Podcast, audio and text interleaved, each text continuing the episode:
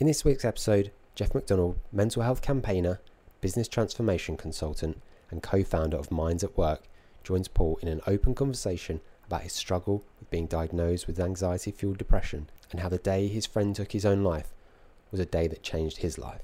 Previously the global VP of HR for 25 years at Unilever, Geoff shares his devotion to ending the stigma of depression and anxiety in the workplace, with the hopes to inspire leaders to embrace mental health and empower organisations to support the well-being of their employees. What are organisations really doing to tackle stigma? Have mental health speakers and initiatives just become a tick box activity in the workplace? Paul and Geoff speak openly about their experiences in space and how organisations can be held accountable for the steps or lack of steps they're taking to tackle these issues.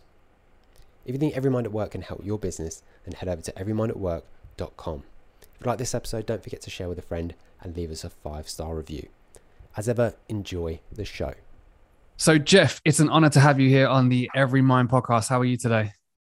Good, thanks, Paul. And thank you for inviting me and asking me to have a conversation with you over a subject which I think we're both very, very passionate about. Yeah, and you just said that you've just come back from South Africa, so it's a busy day for you today, so I appreciate you. Oh, I've just had the most wonderful, every year I go and get a sun injection to my sort of happy place in the world, a little village in the Western Cape called Hermanus. And it helps me get through most of December and most of January. So yes, I'm now back and rearing to go. Yeah, you're not going to get that in the UK. You're not going to get that little bit of sunshine in Christmas. Although, I mean, this morning was absolutely beautiful and yesterday was beautiful. So, yeah, but it's now... You brought the sun with you then? No, it's clouding over now. I don't know where you are, but where I am, it's clouded over, unfortunately. Yeah, no. But no, like I say, I appreciate your time. And I think I said to you as before I hit record, I met you... Well, before the pandemic, so however many years ago now, and I was facilitating an event, and you was one of the speakers, and I remember hearing you speak and share your own story, and it was really hard hitting. And as someone who shares, my own experience, it's always good to hear more people come at it from a personal point of view. But also, I think what was really good hearing your story was your credibility when it comes to the corporate space and the workplace. And it's something that I really wanted to dive into in today's episode. So you're a heavyweight in this industry. So like I said, I appreciate you taking the time out. But I think it would be good to start with a little bit about who you are now, but also what inspired you to kind of do the work that you do. Yeah, thank you, Paul. I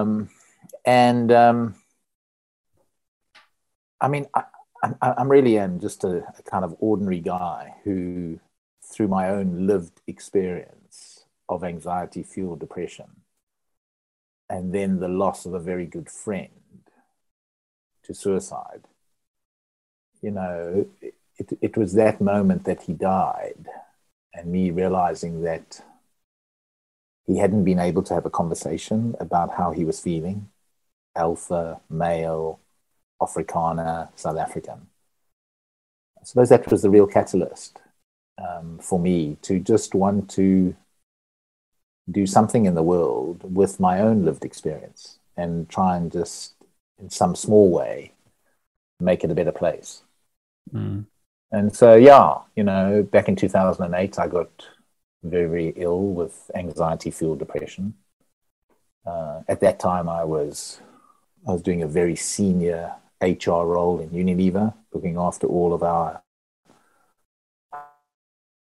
home care world. And,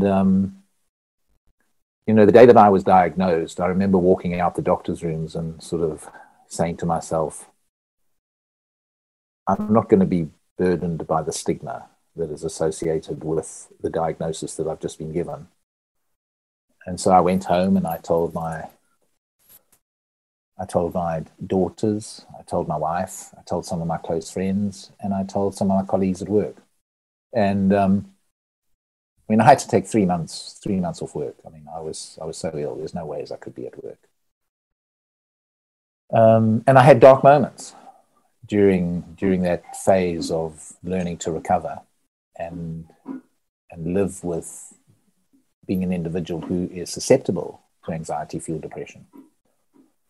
And in my darkest moments, there was only one thing that kept me going. And the one thing that kept me going in my darkest moments during my phase of recovery was the most powerful emotion in the world. And it's called love. And the only reason I felt loved by my line manager, by my daughters, my wife, my friends, was because I'd been open about my illness. And I suppose it was a combination of feeling loved together with a real sense of hope. I used to meet with a colleague who 2 years prior to my illness had been so ill, he'd been admitted to the Priory. I was never that ill here in the UK.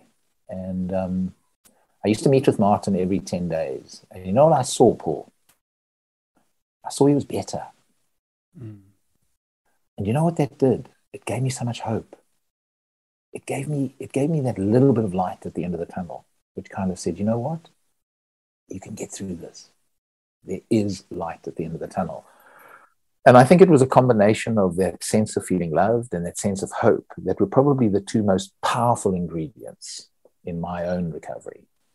And yes, of course, I took medication. And yes, of course, I slowly got back and did a bit of exercise. And yes, of course, I did some cognitive behavioral therapy. But as you and I know, I mean, we're all different and those things don't work for everybody. But you know what I think can work for everybody who is struggling and who's listening to us right now, who might be struggling? Just to feel loved and to know that there's hope, that recovery is possible. Those are such powerful ingredients.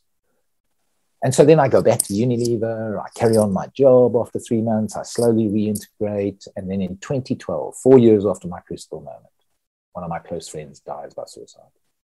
And I lie in bed that night and I think to myself, what's the difference between him and me? And I come to the simplest of conclusions. And the conclusion I come to, I've been able to talk, he hadn't. Stigma had just killed my friend. And you know, Paul, I'm not saying to you that had he been able to talk, he would definitely be alive today. I mean, I can't say that. But you know what I can say? Is had he had just one conversation, just one. I want you to think of a grain of sand. There is a tiny, tiny chance he'd be alive today. There's a tiny chance.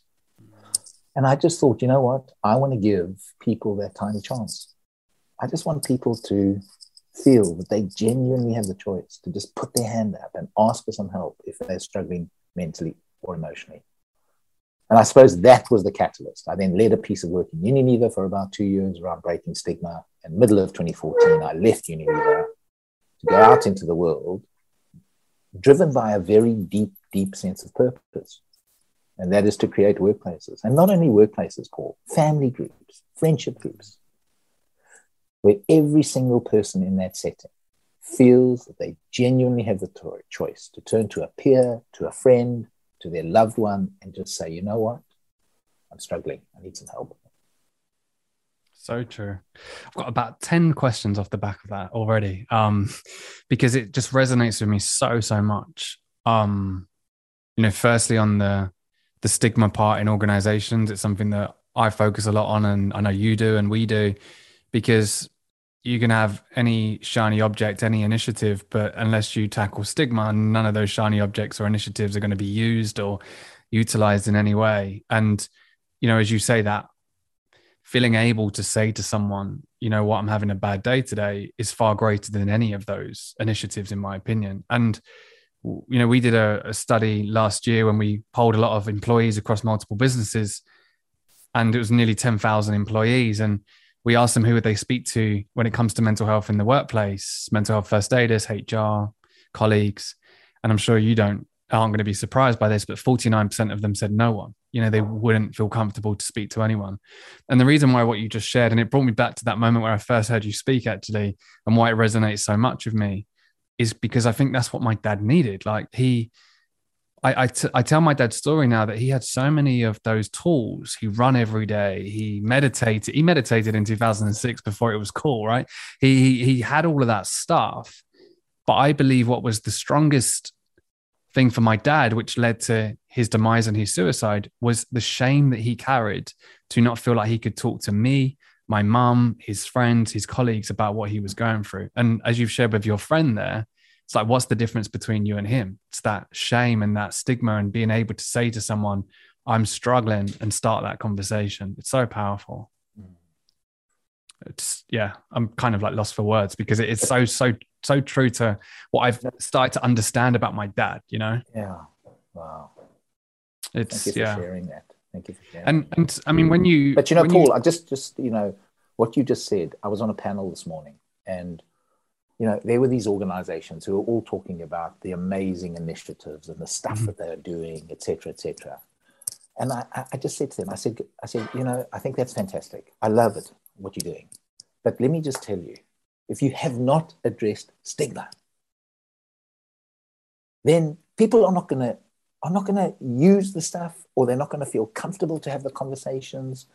I said, and you have to invest time, energy, and effort. And it'll take you 18 months to truly create a culture and a space where people feel they can talk about this stuff. And let's not get carried away by the fact that we are now offering all this stuff to our employees and, okay, they must now use it and get on with it without addressing the stigma issue. You're so right. Yeah. And I think that's a question I want to ask you, because we do a lot of work around that. And I always talk about, when I started to do talks in organization, I started to realize that I was becoming a tick box. And I'm sure maybe it's the same for you. You know, they want me in on World Mental Health Day. They want me in on Mental Health Awareness Week. And it was what happens afterwards. And then I slowly started to realize that, you know, a lot of organizations focus on the what and not the why. Mm. The what is, like you said, we've got all this stuff, but the why is why you're doing it and the stigma behind it. But I think a lot of organizations are fearful of still doing it, still tackling stigma and culture, because like you said, it might take 18 months, 2 years, 3 years, takes a lot of buy-in. So is there any tips that you've got with your experience or anything that you've seen where if someone's listened to this, they're in HR and they can start to do something today to try and tackle that stigma? What would you recommend? Yeah, look, I think there are a couple of things. I mean, the first thing is,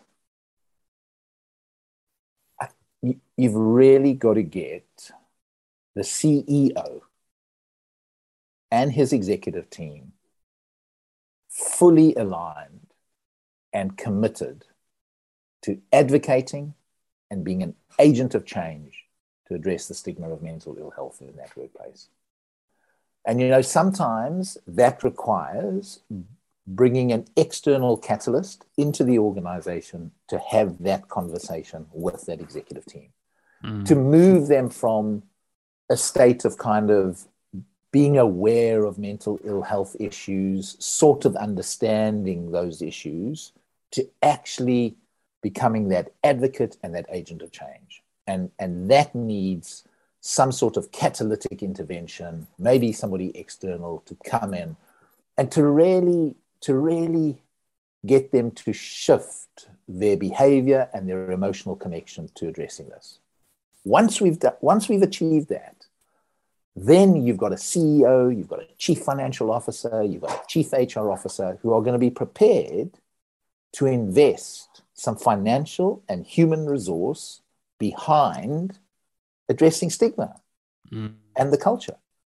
So, Paul, it's not good enough to say to me, oh, you know what, we're doing a lot of work around stigma because we've trained some mental health first aiders. I'm sorry. Every single person in the organization should be trained. If you said to me, what are the three things that an organization could do to really address stigma over an 18-month period? The first is you would train every single person in that organization. And I'm not saying you have to send everybody on a Mental Health First Aid England course.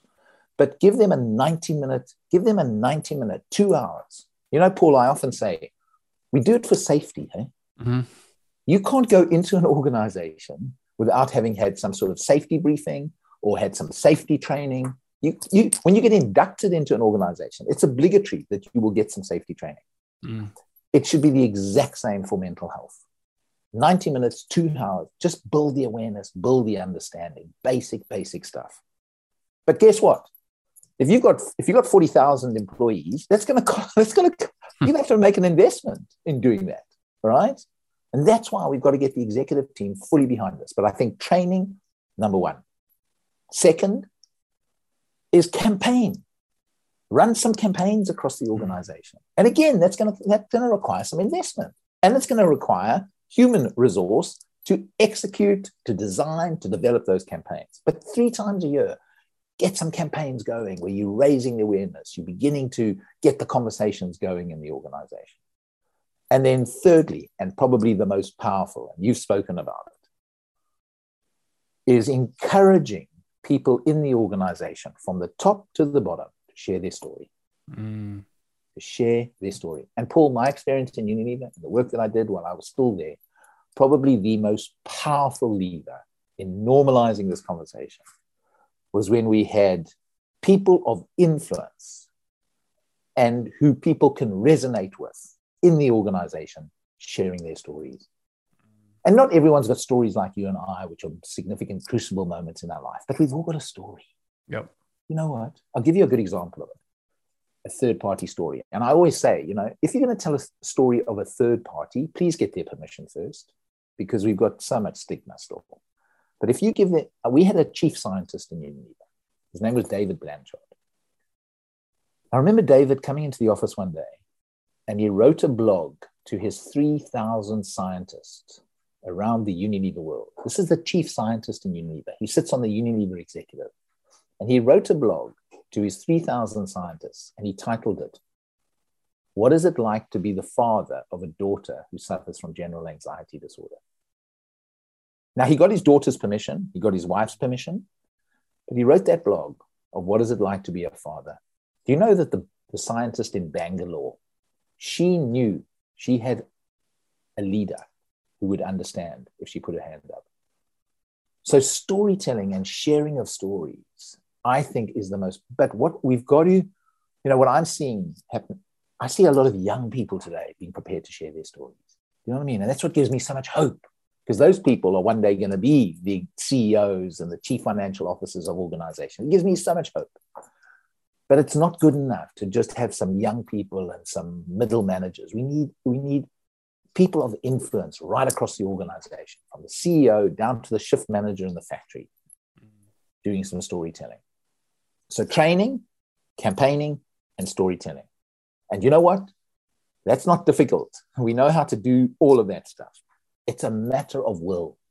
Are we willing to invest the time, the energy, and the financial resource to create a truly, truly psychologically safe place? And you know what I would say to any CEO is, tell me why you wouldn't do that. Why would you not want to do that? Why would you not want to create an organization where people feel they can bring their whole selves to work, where they can feel energized, where they can flourish, and they can give of their best? Why would you not want to do that? So I think what's so important about that is, like you say, it's simple. It's often overlooked because we're looking for that shiny object still. But also all three are so importantly linked, because I know what it's like trying to get people to share stories when you haven't done any education. Yeah. People are like, well, I've got no story to tell. I'm not, you know, mentally ill, because, you know, again, I'm very open about, I believed mental illness growing up was what I saw in the newspapers and the TV. And I'm sure it was the same for you. And I think that education understanding piece is so important for a leader to go, yeah, you know what, this is real. I have bad days. My children might be struggling. Let's do something about it. But like you say, that education is so, so important, isn't it? But I think also your point, which was that leader coming to the realization that at an emotional level, that this is okay, and this is the right thing to do. Do you know what I mean? And then saying, you know what? I'm going to advocate for this. I'm going to be an agent for change. You know, Paul, I can't handle the statistic of 1 in 4 and 1 in 6. It's 1 in 1. We've all, every single one of us, there's nobody throughout the world who has not had bad days, who's not had bad weeks. We've all experienced different variations of mental ill health. We all have. And I think your point of getting that leader to almost connect to this emotionally, and once we've got them to connect to this emotionally, then they become this advocate, they become this agent of change. And then we get on and we invest in the education, we invest in the campaigning, We invest in storytelling, coaching people how to tell some of their stories, making sure they've got the right kind of support. You know what it's like. You tell your story. You said it to me earlier. People then, you know, like a bit of honey around bees. I mean, they just swarm around you and want to share their stories with you. Yeah. And so you need a bit of support, and you need a bit of, emotional hand-holding while you are listening to all this stuff. Yeah. Yeah. I think that element's so important. I learned that, and I'm sure maybe you learned that, and I had to process that myself of when you share your story, you're going to have a lot of people share stories back. Mm. And I had to work through the switch off boundaries of doing that. Whereas a lot of organizations will encourage those conversations, which are great, but it's the same as you say, mental health first aiders, who's supporting them, who's supporting these champions, exactly. Who's making sure they're still, supported themselves, because they need that support. And one thing that you said that really, really stood with me as well is that almost continual conversation through the communications that organizations are doing. It's like, I'm sure you know this, it always used to happen once a year. And then, as you said, I'm of the firm believer, once again, it's 1 in 1. It's always a conversation that we need to be having. And that communication piece, there are still so many organizations that I speak to, I'm sure you do as well, that will just wait until a week of the year, which is in May, to do something about it, which doesn't change any culture or stigma, does it? Yeah. Paul, I've, over the last 8 or 9 years,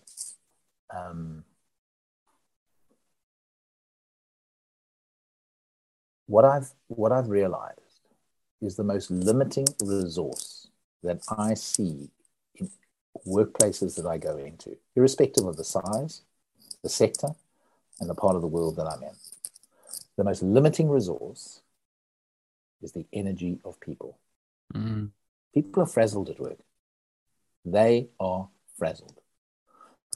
And if you don't believe me, and those who are listening to us, go and get Professor Jeffrey Pfeffer's book from Stanford University. And it's called Dying for the Paycheck. Mm. It's not called Thriving for the Paycheck. It's called Dying for the Paycheck. And he's done all the longitudinal research on the impact that workplaces are having on people's overall health, well-being. And I believe, and I'm sure people would buy into this, the most critical enabler of your performance at an individual level, at a team level, and at an organizational level, is the energy of people.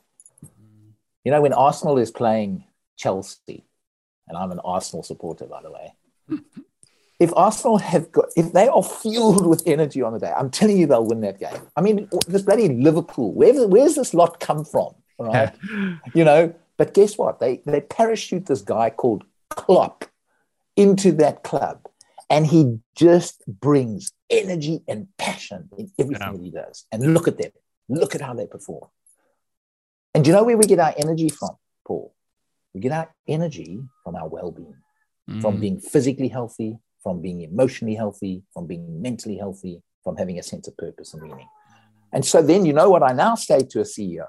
My question to a CEO is, if you buy all of that energy and the well-being of your people is the most critical enabler of performance, why is the well-being of your people not a strategic priority in this business?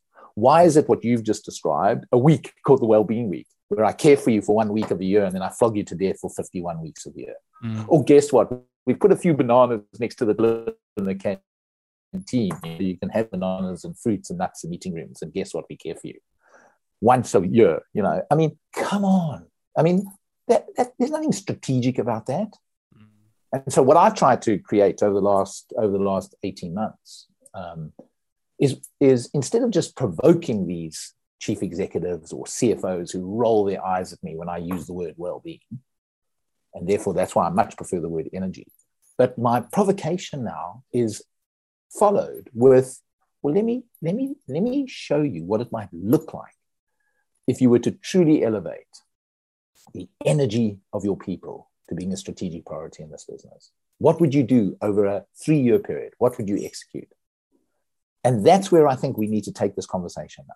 we should really be provoking those executive teams and asking them the question, why would you not want energized, thriving individuals in your organization?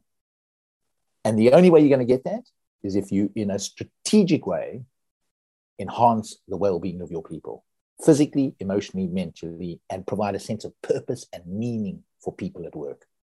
Yeah. And guess what? Over the next 18 months or 2 years, this is what a plan would look like. And coming back to your point, you know where it starts, breaking stigma.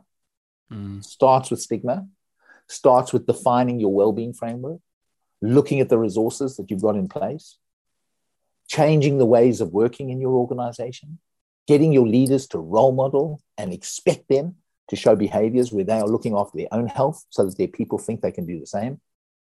And then finally, getting individuals to take more accountability to look after their own well-being. Because one of the things that is happening right now, Paul, is that organizations who are starting to think of this more strategically are investing the resources behind a well-being framework, starting to look at changing ways of working and things like that, making all these resources available. But then what? Nobody uses them. There's a statistic out there that says 5% of employees use all the well-being resources that the company is offering.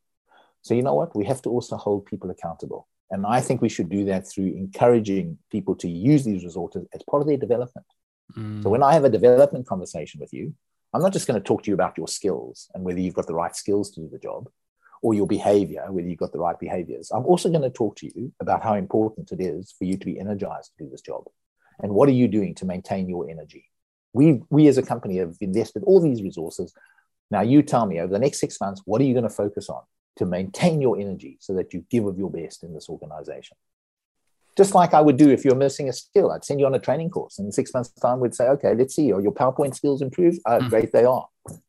Yeah, I like that. I like that a lot because, again, it's as an employee, it's not your responsibility to make everyone happy. And equally, it's about, like you said, we're providing a lot of resources, but we've got to try and guide employees to have that ownership. And yeah. I feel like we do lack ownership when it comes to mental health a lot currently. Yeah, individuals lack it. They lack, and they, you know, and also I think we as individuals also, and, you know, maybe you and I are in the same boat, but our crucible moments in life, what it's done for me, I talk for myself, is it's made me prioritize my health. It's the most important priority in my life.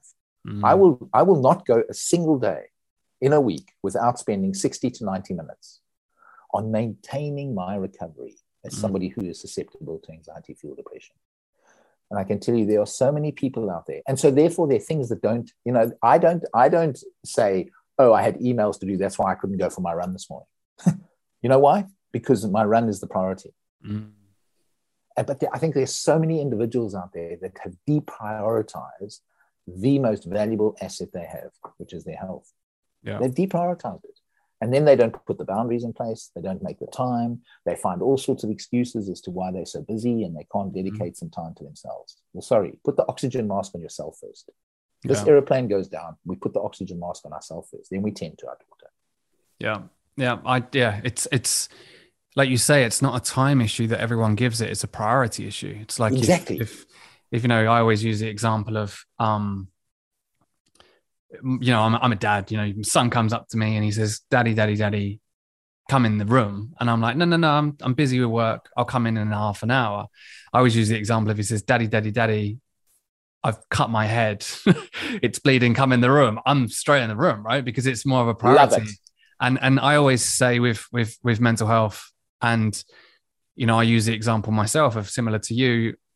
I'm naturally programmed to be very reactive. I'm naturally programmed to not pay attention to it, to not look after it.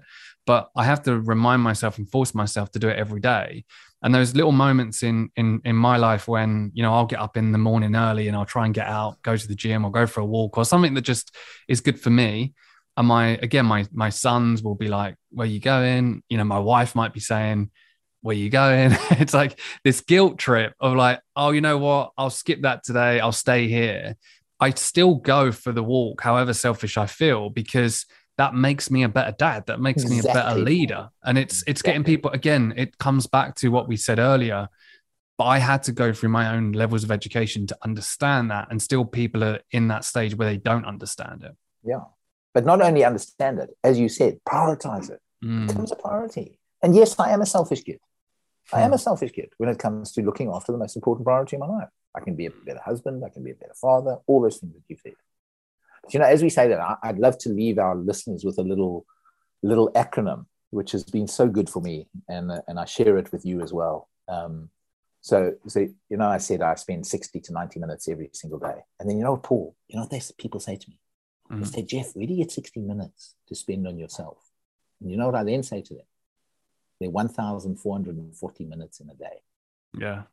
Haven't you got 60 for yourself, or 20, or 15? Mm-hmm. And the acronym that I apply is called CanDo. The C in CanDo stands for connection.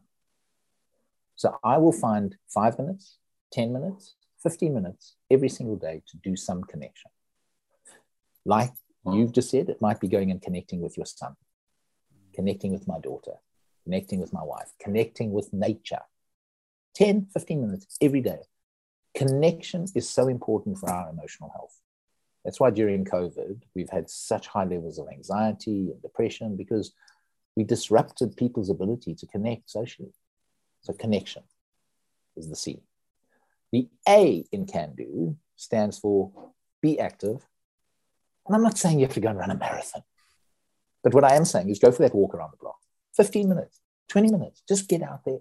Go and do a bit of yoga in the lounge or whatever. But just, it's so good for your physical health, being active every single day, 15, 20 minutes. The N in CanDo stands for just try and be nice to somebody every single day. 30 seconds. Say thank you. Give some feedback. Help an old lady across the road with a heavy bag of shopping. When you're just nice to somebody and kind, it gives you a sense of purpose. It gives you a sense of meaning, which is so good for our well-being. The D in CanDo stands for discover. Be curious. Learn something new every day. I'll take 10 minutes, 5 minutes. Listen to one of Paul's podcasts. You know, just put a podcast on and listen to a podcast for 10 or 15 minutes. Stuff that you're interested in. Just go and be curious. It's so good for our neural pathways if we can remain curious. Do a jigsaw. Do a Sudoku. Do a crossword. It's good for your mental health. And then finally, the O in CanDo. And it's my biggest challenge, Paul, in the CanDo acronym. And it's called observe. / recover. So every 2 hours, take 5 minutes to do nothing. Every 2 hours, 5 minutes where you do absolutely nothing. You go and make a cup of tea, stand outside, and you do nothing. You might listen to a Headspace app. You might listen to some of your favorite music. You might just look at the leaves and the daylight, but you do nothing. I could tell you, try it for 5 minutes. I mean, you know, you want to look at your bloody phone. You want to look at an email. I mean, those 5 minutes feel like hours. You know, the other day I was sitting in a coffee shop and I was just doing nothing. And people looked at me as if, what is wrong with that guy? Yeah. What is wrong with him? He's just sitting doing nothing. He hasn't got a laptop open. He hasn't not on his phone. He's just looking at me. I mean, so just every 2 hours, taking that 5 minute recovery break. You know, because we all know what it's like in big corporates and small corporates and startups and scale-ups. You know, you go into meeting after meeting. There's a stress here. There's a stress there. It's like this bucket filling with water, okay? And at the end of the day, it just overflows. And if you can just put a little release valve into that bucket, where every 2 hours, you just release and let some of that stress out. So it's as simple as that, CanDo. And I apply that little acronym every single day. And as you said, for some people, maybe active isn't for them right now. But connection and be nice to somebody and learning to recover, start with that and spend 15, 20 minutes a day just doing what you can. I love that. I really like that. It's very similar to, yeah, I try, and there's so much that you can do that I feel sometimes we overcomplicate it. But like you said, it's as simple as like just observing the trees while you're making a cup of tea. Like we're looking for this real complex solution when it isn't always a complex solution. Now, of course, it gets complex if you're really ill and you've got a you're struggling badly with a significant form of depression or whatever. But you know, but the proactive bit of just keeping yourself healthy is as simple as CanDo. Yeah, I love that. I love that. There's two questions I want to finish off with. One is more of a personal question, and then the other is just more focused around sort of, you know, workplace mental health. I think we'll start with a personal question, because one of the parts of your story which really sort of has stood with me was that you didn't want to take the burden of stigma. Like, you wasn't afraid to go home and tell your wife, tell the people around you of what you was diagnosed with and what you was going through. Yeah. Where do you think that came from? Like, why do you feel like you took that? Three things. I think they're four things, maybe three things. And I always qualify that in, you know, in some of my speaking engagements when I talk about feeling that I could go and have this conversation, and what was in my favor. And Paul, there were a couple of things in my favor. Number one, my personality. I'm just the sort of guy who wears his heart on his sleeve. Mm. So what you see is what you get. I'm not the sort of guy who can mask his feelings. Mm. Look me in the eye and you'll see something's wrong. I am so lucky that I have that sort of personality. So that was the first thing that's in my favor, or was in my favor. The second thing that was in my favor, and I encourage anybody who's listening to us right now, who might be feeling anxious, down, and it's been going on for a long period of time. I went to a doctor and I got a diagnosis. Do you know how liberating that was, Paul? Mm. I was liberated by the diagnosis. This wasn't me thinking that I was losing it. I had a medical diagnosis. It was liberating for me, which I think was part of encouraging me to be able to talk about this. The third thing that was in my favor, Paul, is that when I had my crucible moment in life, I was 20 years into a career with Unilever, and I was in a very senior HR job. So I wasn't a young graduate starting my career, or a junior manager or a middle manager who was like hugely ambitious and saw a career ahead of me. I had built 20 years of credibility. It was easier for me to be able to have that conversation. Mm-hmm. And you know what was the final bit that was in my favor? And again, I speak to those who are listening to us as line managers. I had a line manager at the time who had a compassionate relationship to mental ill health. Mm. Not an empathetic relationship, a compassionate. You know the difference between compassion and empathy? In compassion, there's no judgment. I was so lucky. And for those line managers that are listening to us right now, my challenge to you is, please reflect on your relationship to mental ill health. What is it? Are you intolerant? Or you see people like me as a snowflake who's just trying to beat the system or skive the system? Mm. Or do you have a truly compassionate relationship? And if you are intolerant, all I ask those who are listening to us right now to do is go and be curious. Mm. Just go and be curious around mental ill health. Go and read. Go and learn about it. Go and talk to somebody who struggled. And if you can't find anybody, and by the way, I don't believe you can't, in your friendship group, go and find a homeless person on the street and spend half an hour talking to them. Mm. They'll tell you what it's like to be depressed. So those were the things in my favor. My personality, a diagnosis, had already built my credibility. I was in a very senior job, so I was lucky. But most importantly, I think, a line manager who had a compassionate relationship. Mm. I really like that. Do you feel there was a part of that as well where you got that diagnosis and went to the doctors earlier on than maybe other people would have? No, I didn't. You know, it was my panic attack. Mm. You know, I had that panic attack. I woke up in the middle of the night with a panic attack. Never ever experienced a panic attack in my life. That was the last straw to break the camel's back. But on reflection, Paul, I so wish, you know, I often say, my mother taught me dental hygiene. Mm. Guess what? My teeth haven't fallen out. Mm. Nobody ever taught me mental hygiene.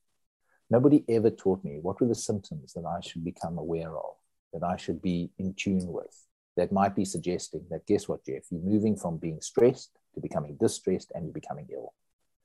I just wish in some ways that people, I'd known what those things were to look out for, because, you know, maybe I would have intervened earlier. Mm. But in some ways I was quite lucky that I had this bloody panic attack. And, you know, the next day at midday, I'm in a doctor's room. Yeah. I get a diagnosis.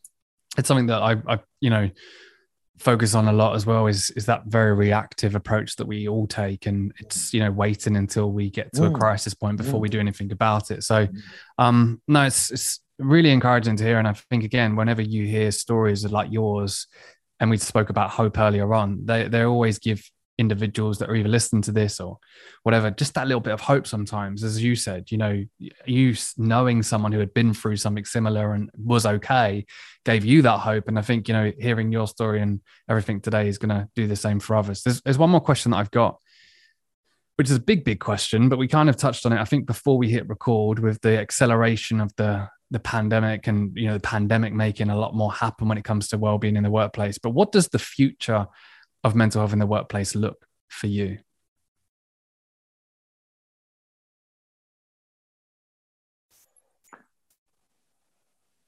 Paul, I think the future for me is that we focus as much time, energy, financial and human resource in, on the one hand, enhancing the mental and emotional health of our people, like we do in keeping people physically safe at work. Mm. So I often say we spend billions around the world in organizations in health and safety. Well, guess what? Most of those billions go to safety. Mm. They go to keeping people physically safe at work. And for me, the future has got to be that we also want to keep people emotionally and mentally safe at work. Mm. That's got to be the future. Where we invest, where we measure, where we do audits, where we create a culture and a workplace whereby people's mental and emotional health is being protected. It's being enhanced, not diminished. The future for me is where we have workplaces which truly, truly enhance the lives of people. You know, Paul, most workplaces I go into, people's lives are being diminished by going to work. And you know, it's so sad. And I'll tell you why it's so sad. Because work gives you a sense of purpose. Work gives you some routine. Work gives you the opportunity to connect and build relationships. Work can be so good for us, and it should enhance our lives. And so I would hope that through the pandemic, and through this focus on the well-being of our people, and seeing what goodwill that has generated, we'll begin to move to a place where we recognize and invest financial and human resource to enhance and maintain the emotional and mental health of people, just like we do when it comes to physical safety. Mm. That's what I want to see. I love that.